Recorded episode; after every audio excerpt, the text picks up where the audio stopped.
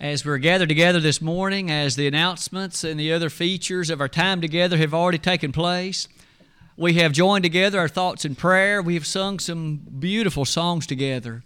And now we have an opportunity, in addition to that, to focus for a few moments on some of the aspects of the Word of God. We're continuing to be so interested and delighted in the blessing that God has allowed us to understand. And certainly, as we're thankful for our membership and our visitors who've come our way today, we hope that our study over the next few moments of this section of the book of Leviticus can certainly be uplifting, encouraging, and directive unto us in the way that's most needful. Here at the Pippin Congregation this year, we have set before ourselves the, the interesting and the lovely task of reading through the entirety of the Word of God. And that reading plan this past week used as a part of it readings from the New Testament book of Mark and from the Old Testament book of Leviticus. This morning's lesson is patterned after the tenth chapter of that book, at least the first few verses of it. Nadab and Abihu set before us from that scene of the ancient Old Testament era some lessons that are vital, lessons that are needful, lessons that remind us about the absolute character of the God of heaven and what's involved in appropriate worship unto Him. It is with that in mind that you'll notice at the top of that slide, that Bible reading for now has brought us through one hundred eighty-two chapters of the, of the book of God. Over fifteen percent of its totality has been read. This section in Leviticus, as we well remember, is basically a set of instructions, many of which are important for the Levites in particular, but a large number of them very vital for the entirety of all of Israel. You might wonder, and sometimes folks throughout the centuries have, are these thoughts, are these words needful then for us today who live so many centuries this side of those events? And that answer continues to be a resounding yes. It's not that we serve beneath the law that dictates animal sacrifices like this any longer, but as far as a pattern, a set of principles, a set of appreciations and guidelines, these matters in the Old Testament often serve to help us understand the importance of so much of what we find in the New Testament. You'll notice at the bottom of that slide, the priesthood is a central figure in the book of Leviticus. This set of individuals who would be the very descendants of Levi, and particularly Aaron and his descendants, would be individuals who were especially selected and chosen by God to occupy a very important and significant position. They were the ones that offered the sacrifices. They officiated at the tabernacle. They were the ones who were given the opportunity to serve as those who would draw the people closer to God. The priests were extraordinarily important, so much so that the priesthood was to be safeguarded. It was not to be looked upon with disrespect. It was not to be looked upon with a means of trivialness. You'll notice that some of the statements at the bottom of that slide, though, highlight to us that the priests themselves sometimes made dramatic errors. And they needed to learn lessons. And the people needed to appreciate those mistakes so that they could avoid them. I would invite you to revisit with me a time-tested event from the book of Leviticus. Maybe the most well-known section of the whole book of Leviticus is the one before us this morning. In Leviticus chapter ten, verses one, two, and three, Brother Greg read for us a few moments ago the sad and sorrowful saga of these gentlemen named Nadab and Abihu. It is with that in mind, I would encourage you to revisit that scene with me as we put those thoughts before us again. It says, "And Nadab and Abihu, the sons of Aaron, took either of them his censer, and put fire therein, and put incense thereon, and offered strange fire before the Lord, which He commanded them not. And there went out fire from the Lord, and devoured them, and they died before the Lord. Then Moses spake unto Aaron, This is it, that the Lord spake, saying, I will be sanctified in them that come nigh me, and before all the people I will be glorified. And Aaron held his peace." The items found on this next slide are my attempt to rehearse the scene of that event and to appreciate in rather dramatic fashion that which the Holy Spirit has seen fit to preserve for us. You recall the scene as we have read it. This scene in Leviticus chapter ten follows a number of chapters, especially chapters eight and nine, in which we find in Leviticus that God especially selected these descendants of Aaron, and they were given special clothing to wear, they were given a special hat to wear, they were given special matters that distinguished them from the common individuals. These were the priests. They were to be respected as individuals who loved the law of the Lord and who desired above anything else, not only to maintain it themselves, but to assist others in knowing the same. You notice that the priesthood, as you come near the close of chapter number nine, was especially sanctified by the God of heaven. That special ceremony that God had Moses officiate over as it related to the ordination of the priests, it was an extraordinarily solemn occasion. In fact, I would invite you to notice somewhat interestingly, at least a verse or two near the close of chapter nine, and notice how special the priesthood was. In verse number twenty-three, "And Moses and Aaron went into the tabernacle of the congregation, and came out and blessed the people, and the glory of the Lord appeared unto all the people. And there came a fire out from the Lord, and consumed upon the altar the burnt offering and the fat, which when all the people saw, they shouted and fell on their faces." Those are the closing thoughts of chapter nine, and perhaps you can piece together a fair amount of what had taken place. In that ordination ceremony, there were some sacrifices that were supposed to have been made. And as the people had assembled around, Moses and Aaron went into the tabernacle and then exited. And when they did there, the glory of the Lord consumed these matters before them. And you notice the wording is very careful. It helps us see that all the people recognized the very presence of God. All of them understood by virtue of their shout that this was a matter to which God had given His approval. The priesthood had been ordained. They had been set apart and sanctified. In light of that, the very next verse, Leviticus ten, verse one, now presents the very opposite of those matters. I've tried to ask you to notice some of the features on this slide. It might do us well to remember as we begin this, to give thought to Aaron had four boys. Aaron and his wife were blessed with four children, all of them sons. They were Nadab and Abihu, Eleazar and Ithamar.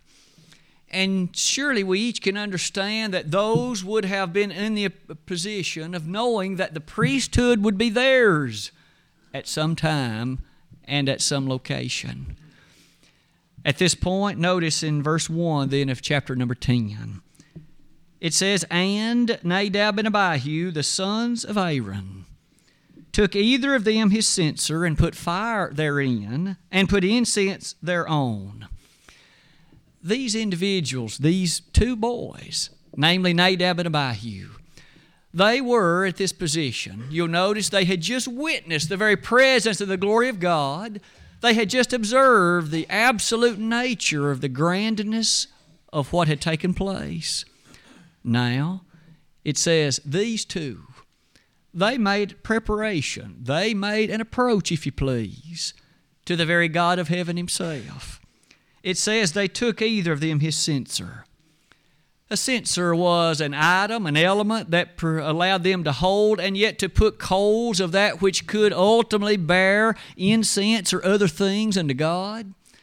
It was basically something that could hold something very hot like those coals of fire. It was also, of course, that which when those matters were sprinkled in it would have a nice incense aroma emanating from it. You'll notice it goes on to say, not only did they prepare that censer, they put fire in relation to it. They were making ready, you see, to engage in an activity, and we now know what it was. The verse says, they offered strange fire before the Lord. In the preparation that they had made, in the particular features that they had made ready on that occasion, they offered strange fire, the text says, before the Lord. And immediately our mind would no doubt wonder what that was unless the Holy Spirit had told us. strange fire. What kind of fire was that? As far as you and I know, fire looks like fire. It burns and it's hot. But we notice that there was something special. There was something unique. There was something regulated and demanded by the God of heaven. Strange fire, it says, was fire which He, that is God, commanded them not. Immediately we understand that these two, as they entered into this location and place, and as they engaged in these aspects of leadership and worship, they did so by offering something that God had never commanded. At this point, you and I might notice fire had its place in that ancient worship of Israel, didn't it? There was, you may remember, an altar of incense. There was, furthermore, an appreciation of a burnt altar, or I should say, an altar of burnt offering. Surely fire was a matter to be appreciated, but not just any fire and not just any way. It was a fire that God had specified. Here, this was things He had not specified. Nadab and Abihu did it anyway. You'll notice in light of that, we come near the bottom of that slide. As they offered this strange fire unto the Lord, and they did so with the witness of Israel, we are appreciative of a very noteworthy fact. God does not lead us to wonder what happened. Verse two describes it. And there went out fire from the Lord, and devoured them, and they died before the Lord. Nadab and Abihu lost their lives on that occasion.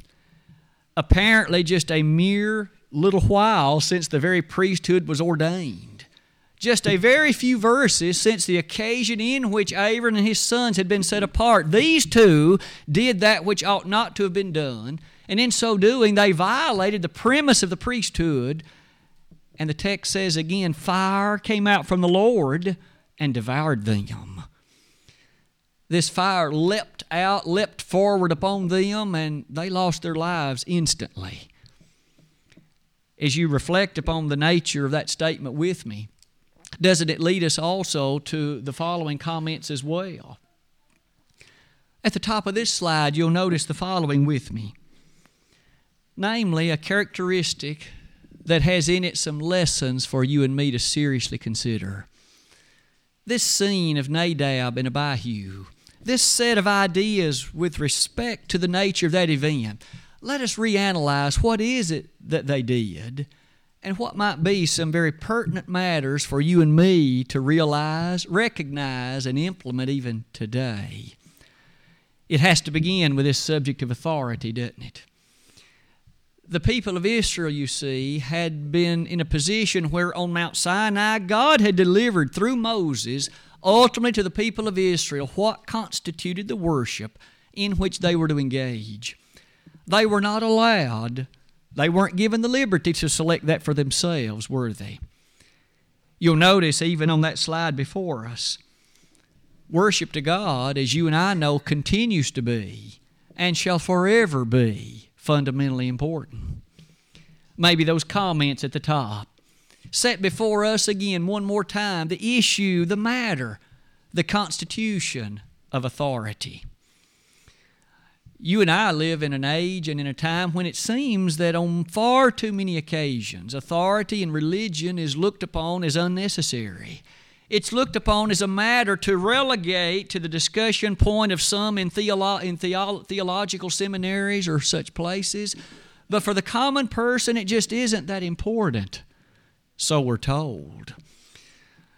You'll notice on this occasion, Nadab and Abihu engaged in worship. Did they not? They prepared fire. They prepared incense. They went into the place. But that still was not acceptable. It still was that which did not please the God of heaven. And you'll notice His response to it was swift and immediate. Authority in religion was a vitally important matter, and these two, Nadab and Abihu, did not respect the authority of God with respect to the matter of worship, did they? You'll notice that that scene, that matter, that topic of authority continues to be so very important. Quite often in the sacred Scriptures, do we not encounter it? In Matthew chapter, or rather Mark chapter eleven, we remember here was an occasion in which the Lord himself found himself in a discussion with some who had something to say about authority.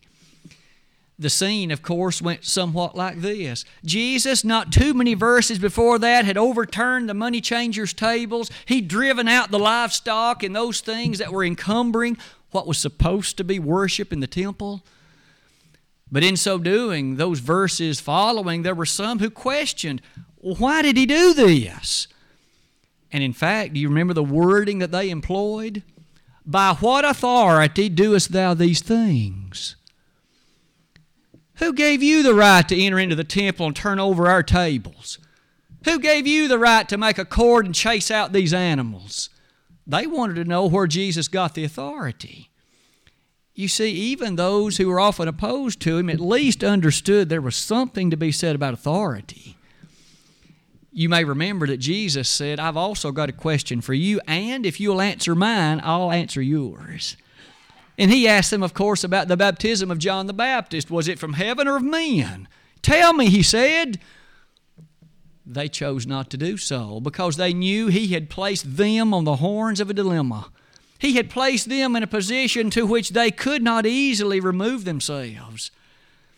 They reasoned within themselves, if we say it's from heaven, he's going to say, then why didn't you believe it? If we say it was of men, the people respected John as a prophet, and we'll lose reputation amongst them. And so they said, we cannot tell. And Jesus said, neither tell I you by what authority I do these things. Isn't it interesting that even they understood the feature of authority? You'll notice yet another scene and example in Acts the fourth chapter.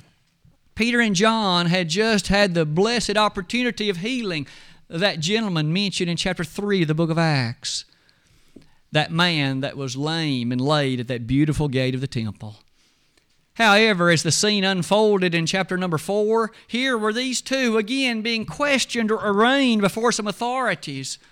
And one more time, the question of authority was raised.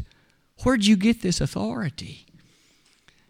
Today, may we be so quick to say that this issue of authority in religion is of fundamental significance. Nadab and Abihu's, their worship was not acceptable. Could it be today that worship still might be unacceptable, it might be empty or useless if it is not based upon the proper authority as vested in the Word of God? We shall see as our lesson proceeds this morning.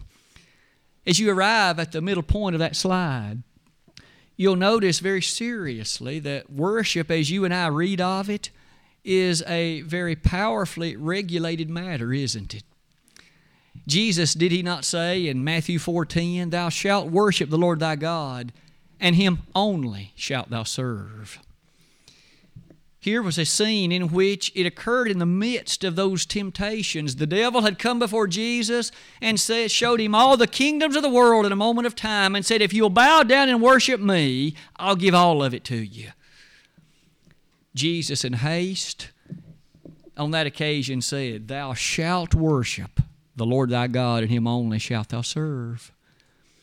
The worship of the God of heaven is fundamental, and that very word, the word worship, involves the aspect of this, acts of reverence directed to God. It is not arbitrary acts that take place for some other purpose. It is a set of acts, A C T S, directed to God. And you'll notice that those acts are for the reverence of, the worship of. That word worship in the New Testament is from the word proskuneo, and literally it means to kiss the hand toward. It is a show of one who considers himself or herself inferior to the one who is being worshiped. God is the one we're worshiping. He is great, He is awesome, He is mighty. And you and I are the creatures who respect or should respect those set of characteristics. Isn't it interesting in light of those thoughts about worship? That then indicates directly that what Nadab and Abihu did was an affront to the very God of heaven. Things which he commanded them not. Consider with me for just a moment. Nadab and Abihu, as you'll notice, the closeness with which chapter ten follows right after those closing events of chapter nine. Maybe Nadab and Abihu were swept up in the emotion of the moment. Maybe after the glory of God appeared and they understood the great opportunity and the people shouting as they were, maybe they took upon themselves emotionally to go in and do this. We learned something immediate. That didn't make a bit of difference. Worship still must be regulated and set forth, mustn't it, by the nature of the absolute positive statements of what God has made. Their emotional response couldn't be what guided and dictated what they did. Their emotional feelings could not correctly dictate what took place. They needed a positive, thus saith the Lord, as determination for that which they did in worship, and they didn't have it. Therefore, this was what He had commanded them not, and fire went out from the Lord and devoured them. We find that these two, as they engaged in this, quote, worship, unquote, did that again which was not of, of, uh, such that it had the authority of the God of heaven. At the bottom of that slide, you'll notice then that these feelings of emotion, if that's what guided it, these feelings of earnestness and sincerity, if that's what guided it, is such that the following statement must bear heavily upon your mind and mine. That premise, you see, hasn't changed any. As you and I come to the New Testament pages and we find those laws that describe your worship and mine today, we read verses like these. Colossians three, verse seventeen, whatsoever you do in word or deed, do all in the name of the Lord Jesus, giving thanks unto God and the Father by Him. Everything that you do in word or deed, the inspired Apostle Paul said it must be done by the authority of Christ. Whatever you do in word or deed, do all in the name of the Lord Jesus. Isn't it interesting the context in which that's found? In Colossians three seventeen, that verse you and I just noted, pause to consider what went just before it. Let the word of Christ dwell in you richly in all wisdom, teaching and admonishing one another in psalms and hymns and spiritual songs, singing with grace in your heart to the Lord. This is in the context of describing matters like singing. It must be done with a positive authority from heaven.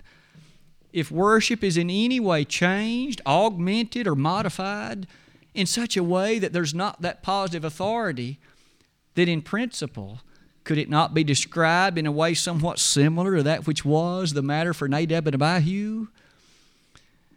As you come near the close of that slide, our consideration of authority leads us again to ponder how different in many ways it seems as if the thoughts of men continue to be over against this matter. Maybe you, as well as I, are aware of individuals who think worship, let it be guided by your heart. It's how you feel. Do you feel like you're emotionally involved? If you do, that's enough and God is pleased. That's what the world tells us. It is not so. It never has been so. Even in the Old Testament, God didn't accept just anything and call it worship, and certainly He does not today. Perhaps for those reasons, look at a few additional thoughts about that very matter on this following slide. Think with me then about the music of worship. Brother Jonathan has led us this morning in these touching and lovely hymns, hymns that have ask us, and in fact in our mind we've appreciated so many lovely biblical truths.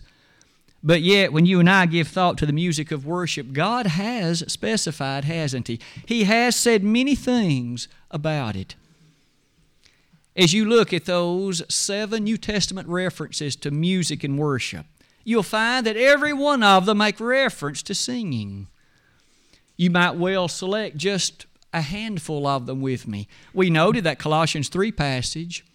It has a sister passage in Ephesians five, and that passage too reads, speaking to yourselves in psalms and hymns and spiritual songs, singing and making melody in your heart to the Lord. There is that word singing. It specifies the utility of the human voice, the fruit of our lips, if you please, Hebrews thirteen fifteen. And in so doing, it specifies that instrument, namely the heart, that you and I are using. You may interestingly remember that there was a series of debates. This topic has been debated many, many times over the years. Maybe the most famous was that set of debates in which Brother N B Hardeman defended a cappella singing and worship, and he did so over against a rather well-known Baptist preacher of the time. As that set of debates took place and unfolded, it's an interesting thing that Brother Hardeman granted the very thing that the gentleman was trying to state all along, but he had no answer for it. There is an instrument that you and I use in worship. Paul referred to it, singing and making melody. That phrase, making melody, comes from an ancient word that has behind it the thought of playing an instrument, but it always has the instrument specified with it. What's the instrument Paul said we play? Singing and making melody in your heart. The instrument we play is the heart. It's not a drum, a banjo, a xylophone, an organ, or anything else. It's the human heart, and if we play any other instrument than that one, we have violated just like Nadab and Abihu did. And so when we lift our voices together in song, we are in fact playing that instrument that has generated those words. And isn't that a powerful concept? You and I would then never think to bring in a band, an orchestra, or some such thing, because those instruments that are described in that fashion, they are not able to teach and admonish, Colossians three, verse sixteen. They are not able to fulfill the very wording that you and I have studied in light of Ephesians five nineteen. Isn't it interesting in light of that concept that you'll notice there's a passage in Hebrews two, verse twelve, in which the inspired Hebrew writer quoted from the Old Testament, and he said, "I will sing in the midst of the congregation." You and I, as a congregation of the Lord's people, are assembled today, and singing has taken place. As that Hebrew writer made that assertion, how sweet it is to think about then that this kind of music is pleasing unto God. He's happily willing to receive it as long as you and I sing with the Spirit and with the understanding, First Corinthians chapter fourteen, verse fifteen. But not only in light of that particular aspect of music, you'll notice that it might also be noted that sometimes preaching and preachers are guilty of making in parallel the same mistakes that Nadab and Abihu made. After all, preachers have the capability, and they stand before an audience, and many look up to them. They are respected as individuals knowledgeable of the Word. They are respected as individuals who have the opportunity to give advice and counsel and direction to worship services. But many are the times that they, too, can choose to err, to make mistakes, to encourage things that ought not be done. I would ask you to think about just some of these matters. In Acts twenty, verse seven, Paul preached until midnight. And in Second Timothy four, verse two, Paul gave these instructions to Timothy. Preach the word. Be instant in season, out of season, reprove, rebuke, exhort with all longsuffering and doctrine. For the time will come when they will not endure sound doctrine, but after their own lusts shall they heap to themselves teachers having itching ears, and they shall turn away from the truth and be turned into fables. The possibility in the day of Timothy was that individuals will clamor after what's not the truth and they'll be turned to it. But Timothy, you preach the Word. You let them know about the authority of religion, and you let them know about the carefulness with which worship must be offered, and you let them know about all the other details that the God of heaven has set forth. You see, you'll notice here were individuals where Nadab and Abihu were the leaders, and they erred. Today, it still can be true that individuals who occupy leadership positions can err grievously, and many will follow after that lead. As you think about that aspect, notice the last one. As we look at these aspects so far in worship, we've discussed singing and preaching. Well, notice the other three also could be abused by the human family. Taking of the Lord's Supper, What if we change the elements? What if we tire of grape juice and unleavened bread? Are we at liberty to change them? Most people would say, surely you're not at liberty to do that. But yet they feel free to change the singing that God has commanded, and they feel free to change the other things He has commanded. Why not change that one? Our God has specified these matters, and these are what He has said He will accept. These worship services, then, when you and I come together, are very special times. There are times, in fact, that lift high the banner of God's authority. We have no right to go beyond what He has said or to fall short of it. When it comes to this matter in worship, then, isn't it true that in Leviticus ten, verse number three, two more things were said? These we can use to close our lesson this morning. First of all, you'll notice, and the wording is very, very keen, isn't it?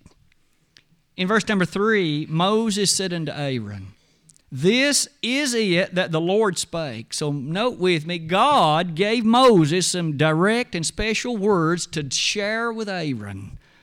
What is it God said? God said, "I will be sanctified in them that come nigh me." Nadab and Abihu, no matter what had motivated what they did, no matter what had been the prompting guide, they did not sanctify the God of heaven. They worshiped their way.